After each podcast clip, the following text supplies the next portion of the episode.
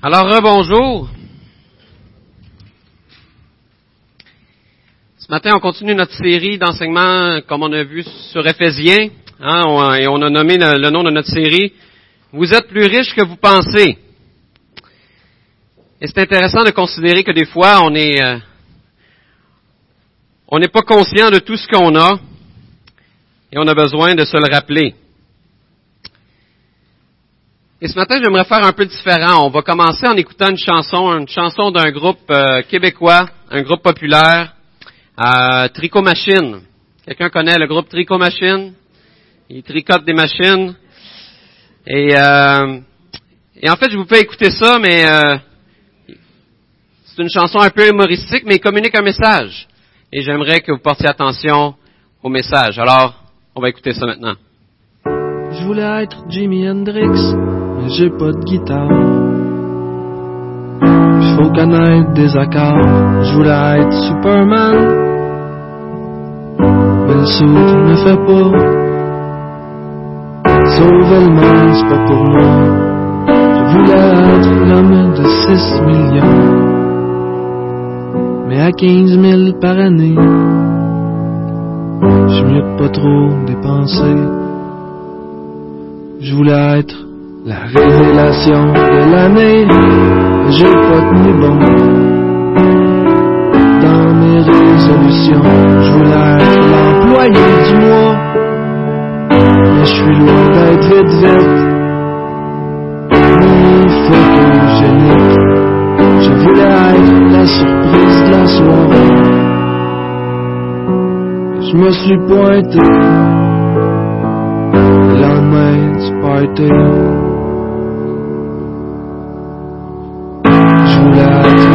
À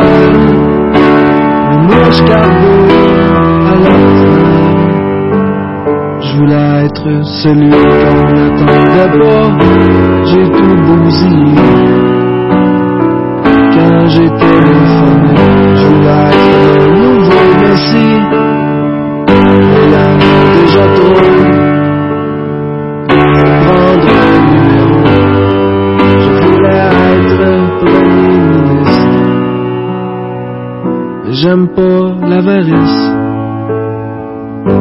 Puis j'ai aucune malice. Je voulais être un super, mais moi je carbure à.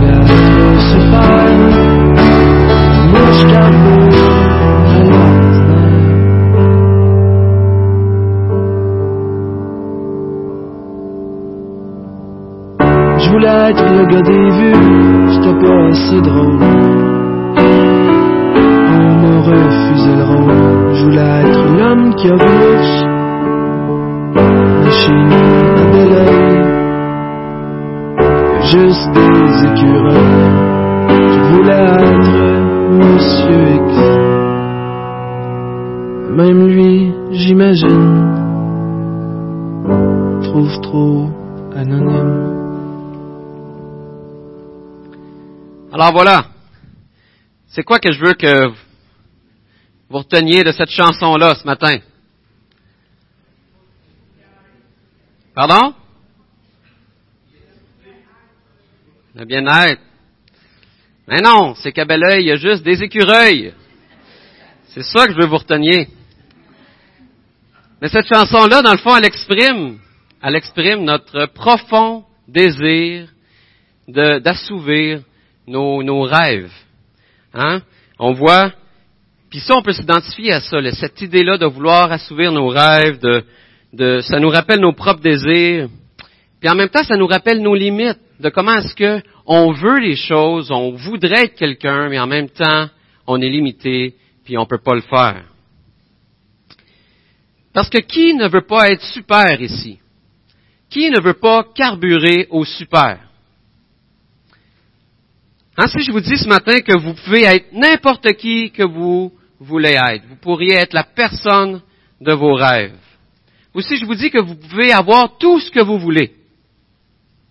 Je suis sûr que vous n'êtes pas en train de vous dire dans votre tête, tout, ben c'est bien trop, là. Moi, je veux pas tout avoir. Moi, je veux juste me contenter de ma petite vie ordinaire avec toutes les difficultés, puis les problèmes que je vis, puis euh, les manques. Non, c'est pas ça que vous êtes en train de vous dire. Vous êtes en train de rêver, ah qu'est-ce que ça serait si j'avais tout? Parce que peu importe notre situation actuelle, on aspire à plus.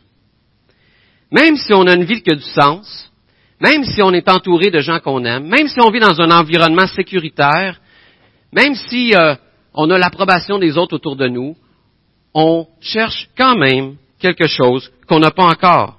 Pourquoi? Pourquoi c'est comme ça? Et qu'on le sache ou pas, cette motivation-là à chercher toujours ce qu'on n'a pas, c'est ce qui motive toute notre vie. On cherche à combler ce sentiment de manque de toutes les façons possibles. Et ça se trouve à être un trou sans fond. nos cœurs sont continuellement en quête de quelque chose. Et je peux vous dire que mon cœur l'est. Et je suis pas mal sûr que votre cœur l'est aussi, parce que on désire tout avoir. On, on veut avoir tout en notre possession. Quand je vous dis que vous pouvez tout avoir, hein, quand je vous demande à quoi vous pensez, peut-être que certains d'entre vous, vous pensez à quelque chose d'extérieur, comme avoir plus d'argent, ou avoir un conjoint, ou avoir un meilleur travail, ou vivre dans un plus bel environnement, changer de logement, changer de quartier. À ce temps-ci de l'année, on file pour être comme les larins puis partir avec eux au Texas. Hein, au lieu de dire, ben, pourquoi vous êtes revenus, vous auriez dû nous amener avec vous. Ou avoir une meilleure santé. Ou une plus grande connaissance et intelligence, comprendre plus de choses. Ou avoir des relations moins compliquées. Avoir des enfants obéissants. Un mari compréhensif et sensible une femme moins chialeuse, meilleur collègue de travail. Ah, c'est drôle, on réagit souvent à ça, mais c'est vrai que nous, en, tant qu'hommes, souvent, nos, nos, femmes nous partagent euh, ce qu'ils vivent, puis ils veulent nous partager leurs émotions, leur vécu et, et, tout ça. Puis là, nous, parce qu'on est en mode solution, parce que nous, on est fait pour régler les affaires, mais ça sonne comme du chiolage. On, on, le prend comme une pression, mais c'est pas, pas ça qu'ils font. Mais quand même, on comprend qu'ici, on aimerait avoir une femme moins chialeuse, mais je me sens poigné. Il y a ma femme qui me pogne. Alors, vous avez peut-être pensé aussi à quelque chose d'intérieur à vous. Hein? Vous aimeriez avoir plus de patience. Vous aimeriez avoir plus de paix, plus de sagesse, plus de discipline, plus d'amour. Ah, on veut tout avoir, et pourtant, on est limité. Et il y a trois choses qui nous limitent principalement. Et la première de ces choses-là, c'est qu'on ne connaît pas tout. Ah, la génération plus âgée ici va se rappeler de la chanson Maintenant je sais de Jean Gabin. Et quand j'ai partagé ça avec ma femme, elle me dit ah, ton père il a partagé le même, la, même chanson dans un de ses messages. Tu es vraiment le fils à ton père. je m'excuse. Je m'excuse si c'est le cas. J'avais pas souvenir. Mais je voulais un extrait de la chanson. Quand j'étais gosse. Excusez, j'essaie d'avoir la bonne voix. Haut comme trois pommes, je parlais bien fort pour être un homme. Je disais, je sais, je sais, je sais, je sais. C'était le début, c'était le printemps. Mais quand j'ai eu mes 18 ans, j'ai dit, je sais, ça y est, cette fois, je sais. Toute ma jeunesse, j'ai voulu dire je sais. Seulement plus je cherchais, et puis moins je savais. Il y a soixante coups qui ont sonné à l'horloge. Je suis encore à la fenêtre, je regarde et je m'interroge. Maintenant je sais, je sais qu'on ne sait jamais. La vie, l'amour, l'argent, les amis et les roses. On ne sait jamais le bruit ni la couleur des choses. C'est tout ce que je sais, mais ça, je le sais. Et c'est un homme qui arrive à la fin de sa vie et qui fait un constat que tout ce qu'il a acquis comme expérience, comme connaissance dans sa vie n'est rien à côté de tout ce qui a passé à côté, de tout ce qu'il n'a pas expérimenté, de tout ce qu'il n'a pas connu. Et il se pose encore toutes sortes de questions, il n'y a pas la réponse à tout. Alors on ne connaît pas tout. Et ça, ça nous limite dans notre désir de avoir du succès et de posséder toutes choses. Et il y a une deuxième chose qui nous limite, c'est que j'ai pas toujours la bonne vision des choses. Et ça, c'est dans tous les domaines de notre vie. Entre autres au niveau physique. Et j'aimerais qu'on fasse un exercice ce matin ensemble. C'est un exercice que j'ai vu sur un, une émission qui s'appelle Brain, Game et qui est dans le fond cette idée que notre cerveau nous joue des tours. Et on va faire euh, cet exercice-là ensemble. Donc, euh, Sylvie, tu peux projeter l'image euh, à l'écran. Et je vais vous inviter à suivre mes instructions. Alors, vous avez une image avec certaines couleurs, mais vous avez un point noir en plein milieu. Alors, je vais vous inviter à regarder le point noir. Donc, vous ne regardez rien d'autre que le point noir. Regardez le point noir. non, je ne vais pas vous... Regardez le point noir, mais je ne vais pas vous... Euh, donc, continuez à regarder le point noir, puis à, un certain moment donné, l'image va changer, mais je veux que vous gardez vos yeux focusés sur le point noir. Alors là, l'image a changé. Est-ce que vous voyez de la couleur dans l'image? Eh bien, si je vous disais que l'image que vous voyez en ce moment, en fait, elle est noir et blanc. Parce que c'est une illusion d'optique. Notre œil a capté les, couleurs qu'on voyait avant, il est devenu fatigué, entre il explique tout ça dans l'émission. Mais ce que je veux vous faire comprendre, c'est que souvent, on est trompé par notre propre cerveau. Le cerveau interprète certaines choses de, façon qui sont pas exactes. On n'a pas la bonne vision des choses. Et ça, c'est aussi vrai au niveau émotionnel. Des fois, moi, je sors, on va visiter quelqu'un avec ma femme, on a des amis et tout ça, puis là, on a une soirée, puis on rencontre les mêmes gens, puis on discute des mêmes affaires, puis là, on revient en voiture, puis là, ma femme, elle me dit, Hi, telle personne, elle est vraiment pas bien. Ah ouais? Comment tu sais ça? Ben, ça paraissait, tu sais, ça se sentait. Ah ouais? Moi, j'ai pas senti ça, pas en tout. Alors, ma femme aperçoit des émotions que moi, je vois pas du tout. Et elle a, 95% du temps, elle a raison. Et c'est moi qui n'ai rien vu tout. Mais au contraire, si vous voulez savoir ce qui s'est passé vraiment dans la soirée, avec des faits et euh, tout ça, vous êtes mieux de venir me voir qu'aller de voir Nancy. Parce que Nancy va vous raconter sa perception avec les émotions de ce qu'elle a vécu. Et moi, je vais plus vous partager, ben, ben ouais, à 6 heures on a fait ça, à 6 heures et 5 on a fait ça. Alors, les événements, la lecture des événements est différente d'une personne à l'autre. Et même les policiers vont vous le dire, lorsqu'il arrive un accident, une scène de crime, et qu'il y a des témoins oculaires, ils vont vous dire que sur quatre interviews de témoins oculaires, ben, les quatre ont une histoire différente à raconter. Et ils ont tous perçu le même événement, mais de façon différente. Alors, on n'a pas la bonne vision des choses souvent. On perçoit les choses d'une certaine façon, mais ce n'est pas tout à fait la réalité. Et ça, ça nous limite dans notre capacité à tout avoir. Et une dernière chose qui nous limite, c'est que j'ai pas la capacité de tout faire. Hein, souvent, on va entendre des parents dire à leurs enfants, mon fils, ma fille, tu peux faire tout ce que tu veux dans la vie. Il suffit de vraiment vouloir puis de travailler fort. Et on comprend ce qu'ils veulent dire et, je pense pas que c'est nécessairement mauvais dans, l'idée que ce qu'on veut communiquer, c'est la persévérance, qu'il faut travailler, faut persévérer puis qu'on peut atteindre les objectifs. Mais la réalité, c'est qu'on part pas tous égales dans la vie.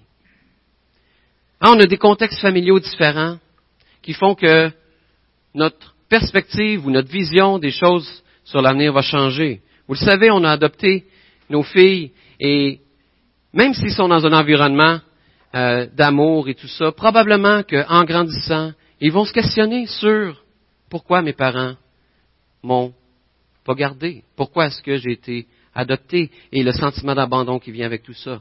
Et ça fait partie de leur histoire. Et est-ce qu'ils ont choisi ça? Non. Ils ne sont pas partis à la même place que d'autres. Alors on, on part à des places différentes dans nos contextes familiaux. On part à des places différentes dans nos aptitudes physiques, intellectuelles, émotionnelles. On a des sentiers, des génétiques différentes. Hein, il y en a ici des gens qui sont bâtis pour courir le marathon. Et il y en a d'autres qui ne sont pas bâtis du tout pour courir le marathon, parce qu'ils courent comme des bouteilles. Puis ils sont mieux de lever des poids que de courir sur des longues périodes. Alors on n'est pas bâti pareil. On part pas de la même place. Et c'est pas les mêmes choses, les mêmes opportunités qui sont devant nous. Des fois, on va, on va passer à travers des périodes de maladie. Des fois, on a grandi dans un quartier particulier ou une région du monde particulière qui font que les opportunités qui sont devant nous sont différentes que pour des gens qui ont grandi dans un environnement différent, dans un contexte différent. Et des fois, on se dit, ben ça c'est vrai pour toutes les choses de la vie, mais c'est pas nécessairement vrai au niveau spirituel. Et on peut progresser au niveau spirituel. Et euh, un théologien que j'ai lu. Howard Ford, traite de cette question-là, puis il nous partage un peu son expérience. Et c'est intéressant de voir. Il dit, euh, suis-je en train de progresser? Franchement, cela me semble une question bizarre et même un peu ridicule. Plus je vieillis et plus je m'approche de la mort, moins ai-je l'impression de m'améliorer. Je deviens un peu plus impatient, un peu plus inquiet d'avoir peut-être raté ma vie. Je suis plus lent, plus sédentaire et routinier. Suis-je en train de progresser? Il semble que je donne l'impression de moins, pécher. Hein, ça se peut que je donne l'impression de moins pécher, mais c'est probablement tout simplement parce que je suis trop fatigué. C'est devenu tout simplement trop difficile de se livrer aux vices de la jeunesse. Est-ce que c'est ça devenir plus sain? Je ne crois pas. Monsieur Ford est d'accord avec toi, Diane. Il ne faut pas confondre les effets de la sénilité avec devenir plus sain. Ouch. Alors, ce qu'il communique ici, c'est que même au niveau spirituel, on peut penser qu'on progresse et en bout de ligne, est-ce que c'est vraiment progresser? Bref, c'est réussir notre vie veut dire progresser pour avoir tout ce que je n'ai pas, eh bien, c'est loin d'être une garantie. En fait, ce qui est garanti, c'est que vous n'allez pas l'avoir. Et c'est intéressant de constater que l'humain veut tout avoir, mais que c'est un désir inatteignable. Puis on le sait ça, qu'on ne peut pas tout avoir. Mais quand même, on est comme des enfants devant une, à la crèmerie devant une quantité de 21 sortes de crèmes glacées différentes, puis on est comme, papa, est-ce que je peux avoir une boule de chaque? Non, tu peux pas avoir une boule de chaque, faut que tu choisisses. Mais nous, on est un peu pareil. Choisir une sorte, ça veut dire dire non à 20 autres sortes, puis là, on n'est pas bien avec ça, puis on désire tout avoir, puis on a le sentiment qu'on passe à côté de quelque chose. Pourquoi est-ce que c'est comme ça? Pourquoi est-ce qu'on désire quelque chose qu'on ne peut pas avoir? Et Augustin, un homme qui a vécu dans les années 400 après Jésus-Christ, a dit que c'était parce que Dieu nous a fait pour lui et notre cœur est agité jusqu'à ce qu'il se repose en lui. Un autre homme, Blaise Pascal, qui a vécu dans les années 1600 après Jésus-Christ, a dit que, a dit quelque chose de semblable. Il dit, parce que ce gouffre qui habite l'homme ne peut être rempli que par un objet infini et immuable, c'est-à-dire Dieu lui-même. Et C.S. Lewis, qui a vécu dans les années 1900 un peu plus près de nous, a dit ceci, si je découvre en moi un désir qu'aucune expérience au monde ne peut satisfaire, l'explication plausible ne serait-elle pas que je suis fait pour un autre monde? Alors Augustin nous dit que sans Dieu, notre cœur reste agité, Pascal nous dit que on a un trou infini que seul Dieu peut remplir. Et C.S. Lewis nous, nous dit que ça, c'est, vrai. La preuve de ça, c'est que nos désirs les plus profonds restent inassouvis dans ce monde. On n'est pas capable d'assouvir notre désir le plus profond par ce qu'on trouve dans le monde aujourd'hui. Et si ces hommes-là ont raison, ben il existe donc une, une abondance de vie puis un épanouissement qui est à notre portée. Et ça vaut peut-être la peine d'en vivre l'expérience. Mais peut-être que certains d'entre vous, vous trouvez les affirmations de ces hommes-là ridicules et un peu démodées. Hein? C'est juste faire appel à un mythe dans l'espoir de satisfaire nos désirs et notre besoin d'un sens à la vie. Et si vous pensez comme ça, ben, vous n'êtes vraiment pas les seuls. Hein? Vous êtes des hommes et des femmes de votre temps. Vous êtes à la mode parce qu'on vit dans une société qui se moque de l'idée que nous avons désespérément besoin de Dieu. Mais pour d'autres aussi, vous êtes croyants et vous dites, non, non, non, c'est vrai, seulement Dieu peut vraiment nous satisfaire. C'est mon petit Étienne, on l'aime beaucoup. Mais la question qui tue, c'est est-ce que c'est juste un beau concept ou est-ce que vous la vivez vraiment, cette satisfaction-là en Dieu?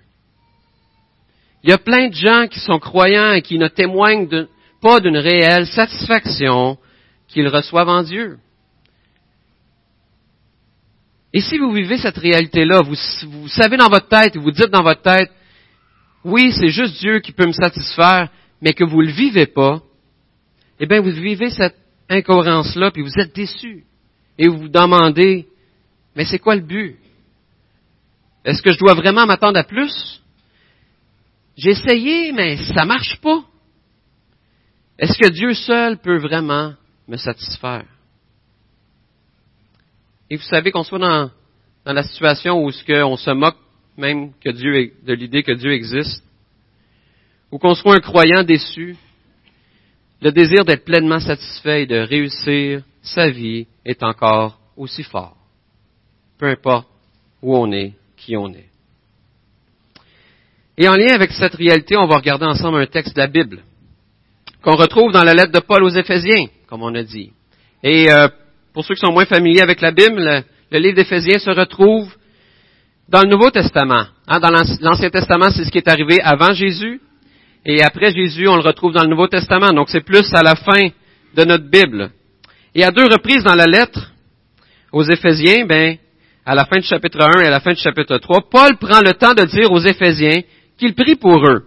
Mais il ne fait pas juste dire, je prie pour vous. Non, il, il leur dit, le contenu de sa prière. Voici ce que je suis en train de prier pour vous. Et c'est intéressant parce qu'on voit ce que Paul considère important de demander à Dieu pour les Éphésiens et probablement ce qu'il prierait encore pour nous aujourd'hui. Et ce matin, on va regarder la première prière de Paul. C'est le texte qu'Amélie a lu tantôt. Mais euh, Amélie, elle a commencé au verset 17. Alors, nous, on va lire à partir des versets 15. On va lire les versets 15 à 16 pour commencer. Alors, Éphésiens 1, les versets 15 et 16. C'est pourquoi, moi aussi, après avoir entendu parler de votre foi dans le Seigneur Jésus et de votre amour pour tous les saints, je ne cesse de dire toute ma reconnaissance pour vous lorsque je fais mention de vous dans mes prières. Alors Paul commence en disant qu'il remercie Dieu parce qu'il constate une foi réelle chez les Éphésiens dans le Seigneur Jésus. Hein, il entend parler d'eux, puis il reconnaît qu'ils ont cru en Jésus de la bonne façon. De la même façon qu'il décrit dans une autre de, ses lettres lorsqu'il dit, si tu reconnais publiquement de ta bouche que Jésus est le Seigneur et si tu crois dans son cœur que Dieu l'a ressuscité, tu seras sauvé. On lit ça dans, dans la lettre aux Romains.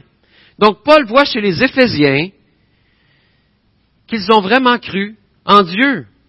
Hein, il voit ça chez les Éphésiens. Mais il voit plus que ça. Il voit que les Éphésiens manifestent que Jésus est le Seigneur de leur vie Comment? Par l'amour qu'ils ont les uns envers les autres. Les Éphésiens ne sont pas juste des chrétiens qui ont compris de façon intellectuelle qui est Jésus, mais ils mettent en pratique ce que Jésus a enseigné. Jésus avait dit, et on lit ça dans, dans l'évangile de Jean, c'est à cela que vous reconnaîtrez que vous êtes mes disciples, si vous avez de l'amour les uns pour les autres. Et Paul voit qu'ils ont de l'amour les uns pour les autres. Et il dit, je remercie Dieu parce que vous êtes des vrais disciples, des chrétiens matures. Et pourtant, il va continuer sa prière en demandant que Dieu se révèle à eux. Et on va lire les versets 17 à 19 pour voir qu'est-ce qui, qu'est-ce qui prie pour eux?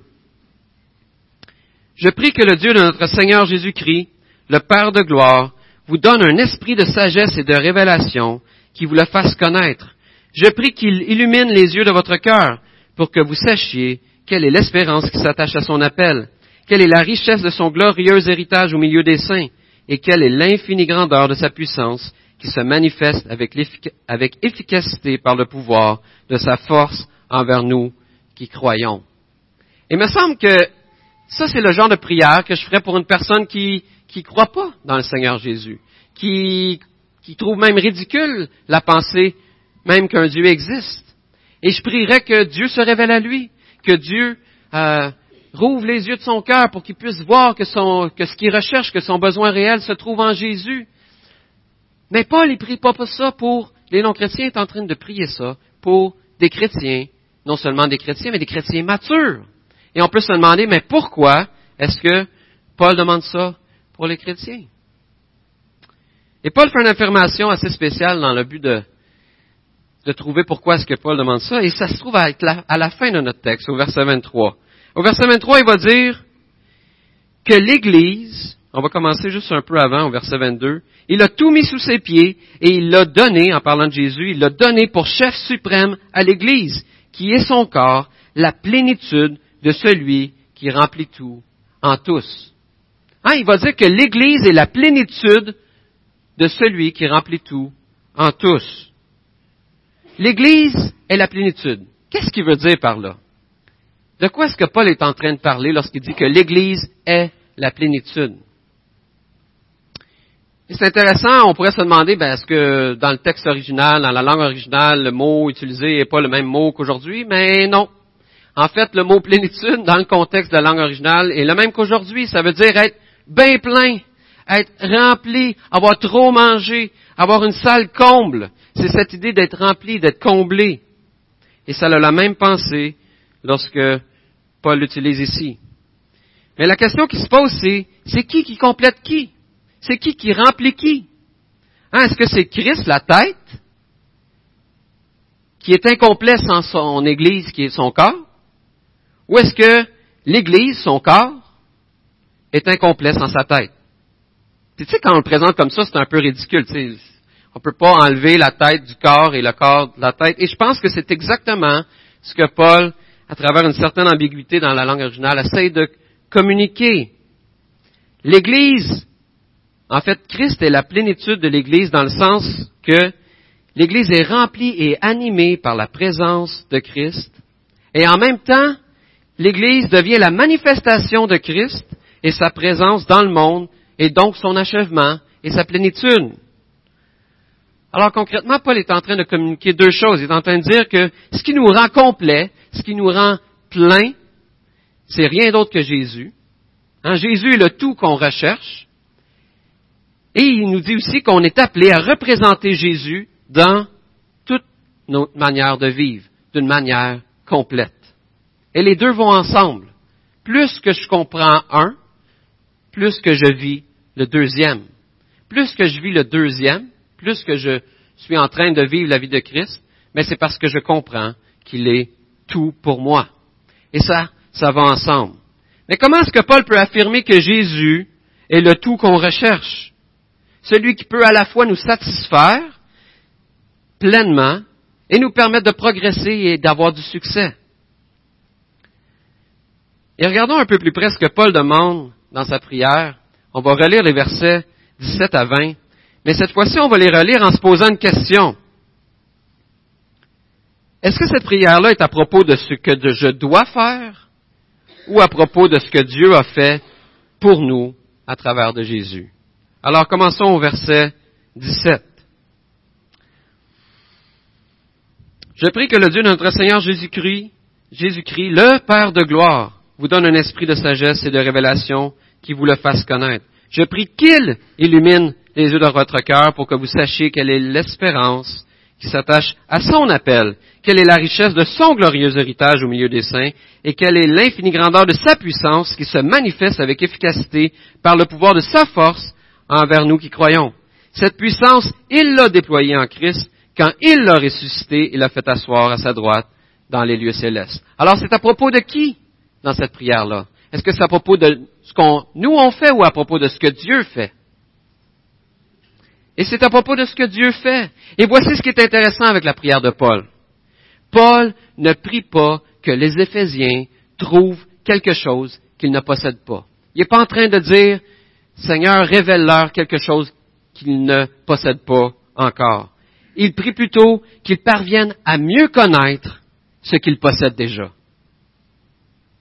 Le problème de l'humanité, c'est qu'on croit qu'il nous manque quelque chose puis qu'on a besoin de l'acquérir, puis qu'on doit tout faire pour acquérir ce qui nous manque, pour réussir, pour progresser.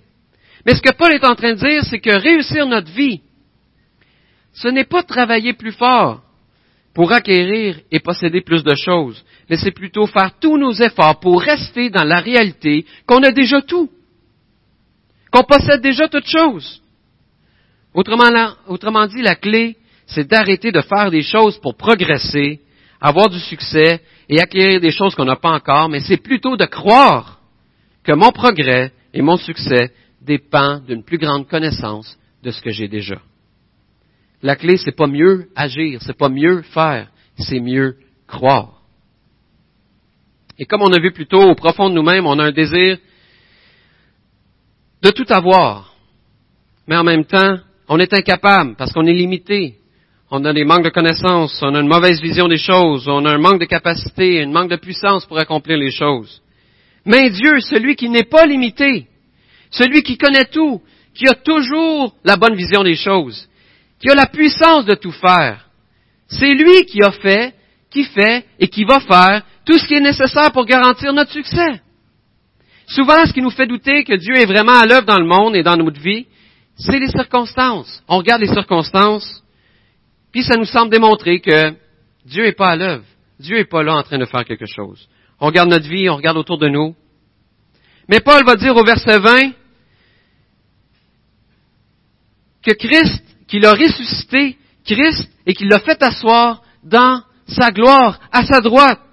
Et pensez-vous que lorsque Jésus était sur la croix, ou qu'il était dans la tombe, les circonstances semblaient démontrer que Dieu était en contrôle et en puissance? Absolument pas. Et pourtant, Dieu a ressuscité Christ et l'a fait asseoir dans les cieux et était en parfait contrôle et a exercé sa puissance exactement au bon moment. Amen. Dieu nous aime. Et parce qu'il a ressuscité Christ, qui est la tête, eh bien, on a la garantie, l'assurance qu'il va nous ressusciter, nous qui sommes son corps. Et ça, c'est extraordinaire comme espérance. Et c'est ce que Paul veut qu'on comprenne ici. Dieu nous aime. Un peu plus tôt, au chapitre 1, au verset 4, il va dire, dans son amour, il nous a prédestinés à être ses enfants adoptifs par Jésus-Christ. C'est ce qu'il a voulu dans sa bienveillance pour que nous célébrions la gloire de sa grâce dont il nous a comblés dans le bien-aimé. Paul priait que les Éphésiens comprennent et vivent cette réalité de fils adoptif de plus en plus. Imaginez deux jeunes qui graduent de leurs études. Ils ont tous les deux étudié en gestion. Et ils se trouvent un emploi dans une usine de transformation. Usine de transformation de patates. Un des deux jeunes est le fils adoptif du propriétaire de l'entreprise. Et l'autre est son ami d'école. Au début de leur embauche, le propriétaire leur dit, en fait, il leur donne une copie du document présentant le plan de gestion pour l'entreprise dans les prochaines années. Puis il les invite à prendre connaissance de ce plan de gestion-là, puis euh, de venir le voir n'importe quand pour euh, lui parler, comment que ça va dans l'entreprise, comment est-ce qu'ils vont, n'importe quoi. Son bureau est tout le temps ouvert. Et au début, les deux jeunes vont régulièrement voir le propriétaire, mais graduellement, l'ami commence à être désillusionné, puis il décide de laisser tomber les visites dans le bureau du propriétaire. Puis là, le fils, il demande à son ami, pourquoi tu ne vas plus voir mon père dans son bureau? Puis l'ami lui dit, ben, j'en vois plus le but. À chaque fois que je fais une suggestion, il ignore ce que j'ai dit. Puis à chaque fois que je lui demande des congés, ben, il m'en donne jamais. Mais, j'imagine que pour toi, c'est différent. Tu sais, toi, tu es son fils, fait qu'il doit faire tout ce que tu lui demandes. Puis là, le fils lui dit, ah non, non, en fait, moi, je lui demande même pas euh, de faire ce que je veux. Moi, je suis nouveau ici, puis lui, il rené ça depuis toujours, fait qu'il il connaît ça bien mieux que moi. Puis euh, je lui demande pas des congés non plus parce que je sais qu'il ne va pas me traiter différemment des autres employés. Ben, pourquoi tu vas le voir d'abord? Hein, son ami pourquoi tu vas le voir? Ben, je vais le voir pour des conseils sur la manière de faire mon travail. Puis euh, je veux qu'il sache qu'il a mon support aussi. Puis, puis je pense que j'aime juste être avec lui. Tu sais, j'aime ça être dans sa compagnie. Puis son ami lui dit, ben, ben ouais, mais ça c'est parce que tu es son gars. Puis un jour tu vas hériter de toute la, la compagnie. Tu sais. Puis le fils lui dit, ouais, j'imagine que tu as raison. C'est quoi la différence entre le fils et l'ami dans la, dans la relation avec le propriétaire? L'ami voit, le propriétaire comme celui qui est utile pour faire évoluer ses plans, ses projets, son agenda, et pour lui permettre de progresser comme il l'entend. Et la conséquence de ça, c'est que lorsque les décisions du propriétaire vont pas dans le sens de ce que lui veut, ben ça l'intéresse plus d'avoir cette relation-là avec le propriétaire. Mais le fils, lui, voit le propriétaire comme celui qui connaît mieux que lui ce qui doit être fait, et comme celui qui a démontré son amour envers lui en l'adoptant. La conséquence de ça, c'est que le fils, il veut lui montrer à son père qu'il l'aime en retour. Il veut qu'il sache qu'il l'apprécie. Et il sait très bien que le propriétaire, chaque décision qu'il prend, c'est pour son futur. C'est en fonction de son futur. Il les prend toutes en fonction de l'intérêt de son futur à lui. Alors le propriétaire, Paul nous dit dans sa lettre que c'est Christ. Et voyons le genre de propriétaire qu'on a. Hein? On voit ça au verset, à la fin du verset 20. Ça nous dit, il l'a fait asseoir à sa droite dans les lieux célestes, au-dessus de toute domination, de toute autorité, de toute puissance, de toute souveraineté, de tout nom qui peut être nommé, non seulement dans le monde présent, mais encore dans le monde à venir. Il a tout mis sous ses pieds. Ça, c'est le propriétaire que nous avons en tant qu'enfant de Dieu. Et en tant qu'enfant de Dieu, en tant qu'héritier de Dieu, on ne cherche pas à ce que Dieu fasse notre volonté, mais on cherche à connaître sa volonté pour soumettre notre volonté à lui. Nous, l'Église, qui sommes son corps, on veut que la tête nous donne les bonnes commandes, nous dise quoi faire, parce qu'on sait que c'est comme ça qu'on va être efficace, on sait que c'est ce qui est bien pour le corps et on sait que c'est comme ça qu'on va être utile et que le corps va avoir du succès. Parce qu'on sait que Dieu a manifesté son amour envers nous et qu'il nous a adoptés qu'il a fait de nous ses enfants. Et c'est le modèle de prière que Paul nous donne ici. La prière, ce n'est pas le moyen par lequel je cherche à changer la volonté de Dieu en ma faveur. La prière, c'est le moyen par lequel je rentre en relation avec Dieu pour connaître sa volonté et soumettre ma volonté à la sienne. La prière, c'est le moyen par lequel je me rappelle que mon Père est celui qui a fait, qui fait présentement et qui va faire dans le futur tout ce qui est nécessaire pour que j'aie du succès.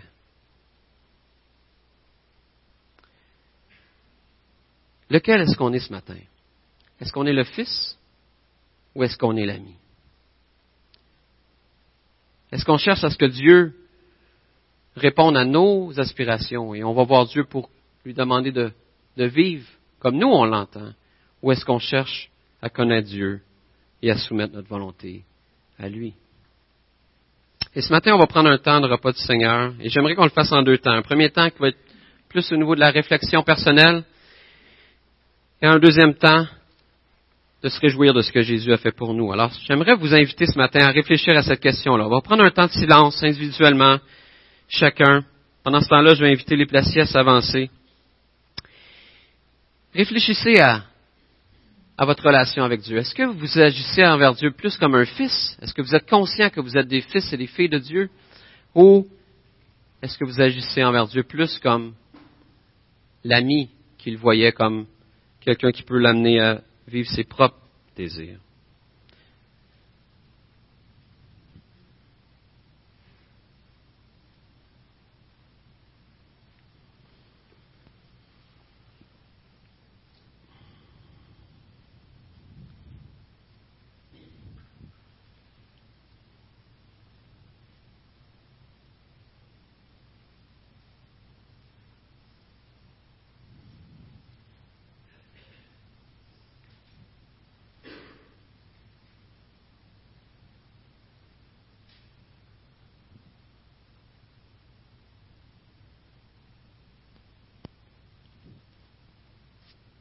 Si certains d'entre vous aimeraient élever leur voix, exprimer des choses à Dieu, faites-le.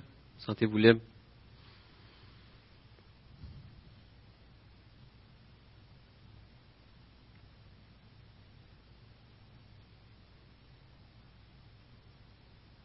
Seigneur, ce matin, on reconnaît qu'on veut tout avoir. Puis en même temps, on est incapable. Et Seigneur, ce qui est merveilleux et ce qu'on veut se rappeler ce matin, c'est que nous qui sommes limités, on connaît celui qui ne l'est pas. Celui qui a tout fait, qui fait, qui va faire tout ce qui est nécessaire à notre place et pour nous et pour notre intérêt.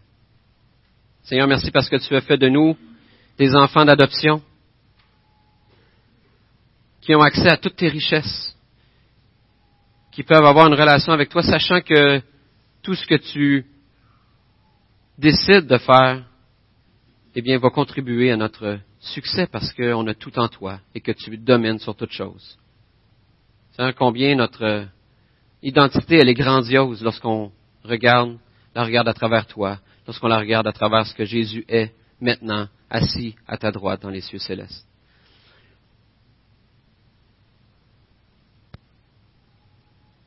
Seigneur, merci.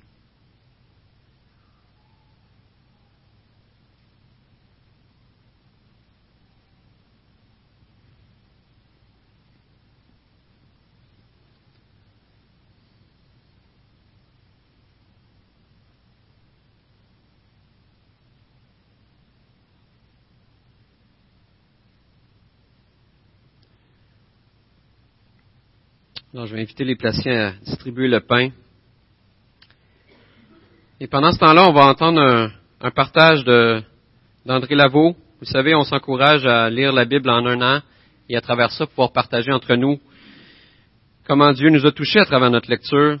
Et euh, André avait un, un partage pour nous, alors on va l'écouter sur vidéo.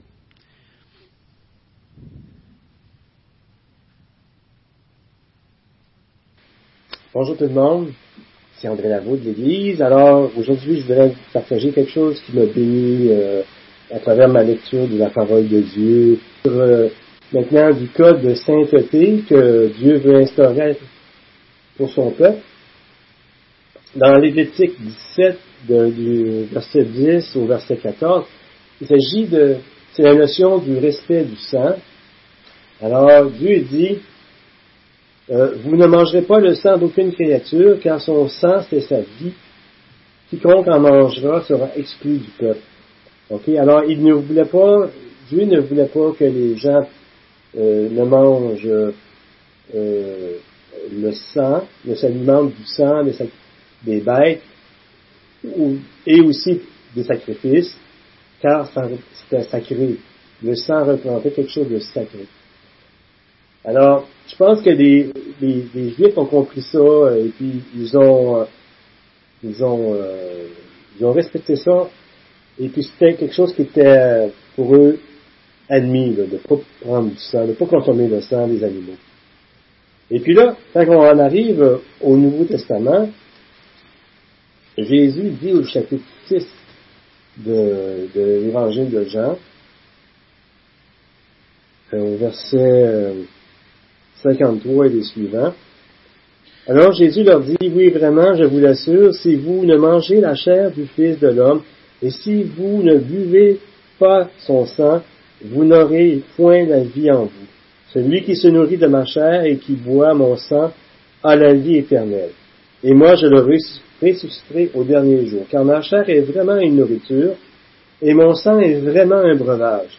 Celui qui mange ma chair et boit mon sang demeure en moi, et moi je demeure en lui. Et puis là, il continue. Euh, au verset 60, il dit, après l'avoir attendu, plusieurs de ses disciples dire, ce langage est bien difficile à, accepter. Qui peut continuer à l'écouter? Alors là, il y a eu des murmures, et puis euh, il y en a qui, ont, qui l'ont quitté. À partir de ce moment-là, beaucoup de disciples l'abandonnèrent et cessèrent de l'accompagner. Alors pourquoi, euh, pourquoi que les, certains disciples l'ont, euh, l'ont, euh, l'ont, abandonné? C'est parce que, comme je vous l'ai dit, dans, l'Ancien Testament, Dieu avait inculqué la notion du sang des animaux. Vous n'avez pas le droit de, de, de, de, consommer le sang des animaux, ni des, ni des sacrifices. Et puis là, Jésus vient avec une nouvelle conception. Il dit, euh, il dit, j'ai, prenez de ma chair et de mon sang, car ma chair et mon sang est une, est une nourriture et un breuvage. Et c'est tellement, seulement ceux qui, qui le consomment, mon corps et mon sang, qui ont la vie éternelle. Alors, c'était, pour les Juifs, c'était tout un, un nouveau concept, c'était carrément à l'opposé qu'est-ce qu'ils avaient appris, et puis c'est dans leur gêne, ça, de ne pas pouvoir voir le sang, puis euh, d'avoir un respect pour ce genre de choses, pour les notions de, les enseignements dans le Lévitique. Alors, c'est ça. Et euh, pour moi, pour moi, aujourd'hui, qu'est-ce que ça peut vouloir aussi dire? Ça veut dire pour moi que faut que je sois prêt à, bouleverser, à être bouleversé dans mes conceptions de qu'est-ce que c'est suivre Jésus euh, dans le quotidien. Et c'est pour ça que je veux lire la parole de Dieu et euh, puis de recevoir son enseignement. Et c'est ça, là, de, de vraiment accepter d'être bouleversé à chaque jour parce que c'est comme ça que Dieu nous bénit. C'est une chose que j'ai que je vois dans ce texte-là pour moi. Puis l'autre chose, c'est justement de, de, de, de, manger sa chair et de boire son corps. Ça fait référence à aller à la croix. Et euh, parce que c'est un lieu béni. C'est lui que Jésus à la croix qui a pris la condamnation à notre place. Alors nous, on est on peut vraiment se reposer là à la croix. Et, c'est ça, c'est nous, notre, notre, identité repose dans le fait qu'il est mort et ressuscité pour moi, pour nous. C'est ça notre identité. C'est pas dans notre capacité de faire des choses ou de... Non, c'est justement le fait qu'il nous aime et qui, qui est mort à notre place. Alors, c'est ça que je vais vous partager dans, la parole de Dieu. Que le Seigneur vous bénisse. Alors, merci André. Ce qui est intéressant dans ce qu'André nous partage, c'est, cette idée de... Il y, a, plusieurs choses intéressantes, mais entre autres, cette idée d'être bouleversé, hein, de savoir que ma vision des choses n'est pas tout le temps la bonne et que des fois, dans ma marche chrétienne, je vais être bouleversé dans ma manière de voir les choses et il faut être ouvert à ça. C'est ce que, c'est ce que André faisait ressortir du texte. Et également, cette idée que, qu'on a tout pleinement en Christ lorsqu'on réalise ce qu'on a en lui. Et ça, c'est l'orientation que j'aimerais qu'on prenne pour le restant du repas du Seigneur. Juste avant, j'aimerais qu'on puisse lire ce que le Seigneur a dit lors de son dernier repas, il nous dit, le Seigneur Jésus, la nuit où il a arrêté, a été arrêté, a pris du pain. Après avoir remercié Dieu, il l'a rompu et a dit, prenez, mangez, ceci est mon corps qui est rompu pour vous. Faites ceci en souvenir de moi. On peut se rappeler ce qu'il a fait pour nous.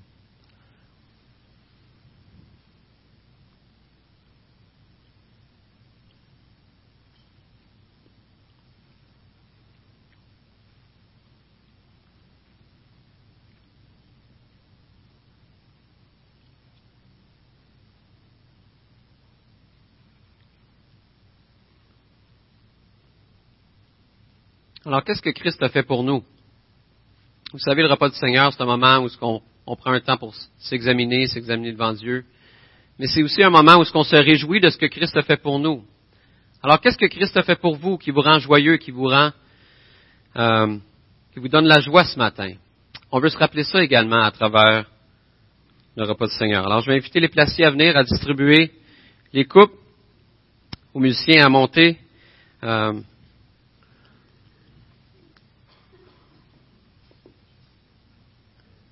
Et je vous donne la parole. Est-ce que vous avez des choses qui vous rendent joyeuses par rapport à ce que Jésus a fait pour vous?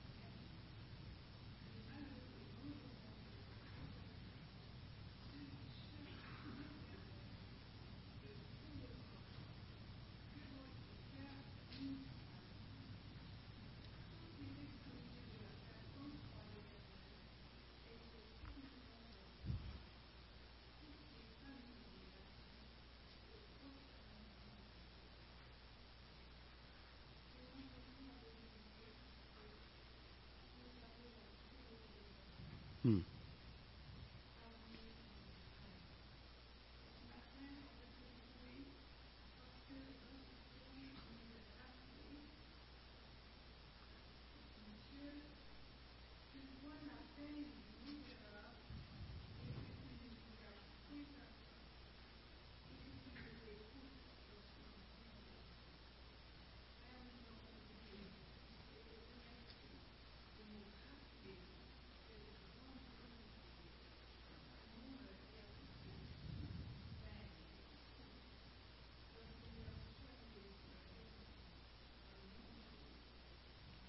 Amen.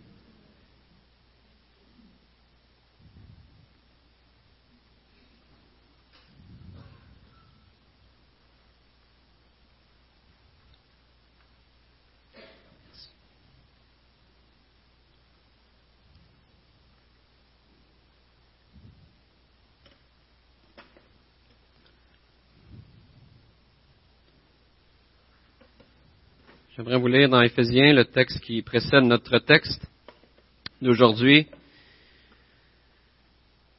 Paul nous dit, en lui, Dieu nous a choisis avant la création du monde pour que nous soyons saints et sans défaut devant lui. Dans son amour, il nous a prédestinés à être ses enfants adoptifs par Jésus-Christ. C'est ce qu'il a voulu dans sa bienveillance, pour que nous célébrions la gloire de sa grâce dont il nous a comblés dans le bien-aimé. Amen. Mais il continue. En lui, par son sang, nous sommes rachetés, pardonnés de nos fautes, conformément à la richesse de sa grâce. Dieu nous l'a accordé avec abondance en toute sagesse et intelligence. Il nous a fait connaître le mystère de sa volonté, conformément au projet bienveillant qu'il avait formé en Christ, pour le mettre à exécution lorsque le moment serait venu, à savoir que tout, de tout réunir sous l'autorité du Messie, aussi bien ce qui est dans le ciel que ce qui est sur la terre. Amen. Ah, votre amène, il est moins. Mais il continue. Votre amène devrait grandir, là.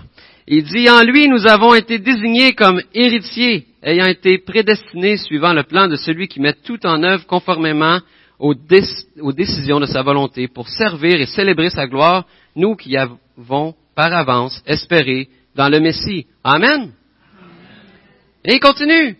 En lui, vous aussi, après avoir entendu la parole de vérité, l'évangile qui vous sauve, en lui vous avez cru et vous avez été marqués de l'empreinte du Saint-Esprit qui avait été promis. Il est le gage de votre héritage en attendant la libération de ceux que Dieu s'est acquis pour célébrer sa gloire. Amen. Voilà tout ce qu'on est en Jésus.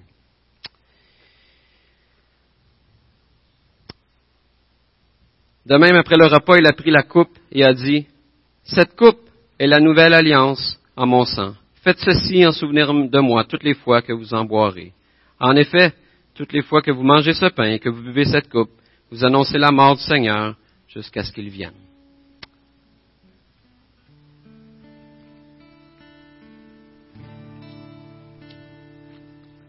Alors on va prendre le dernier chant ensemble. À celui qui qui nous a délivrés de nos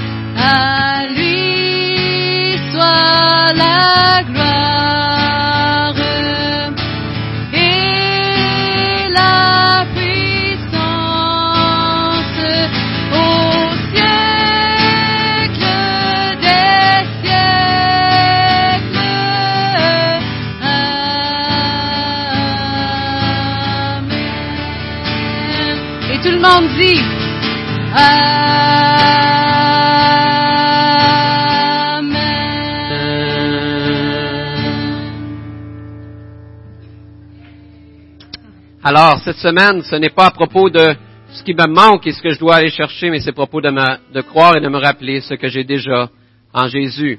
Alors, je vous souhaite une bonne semaine.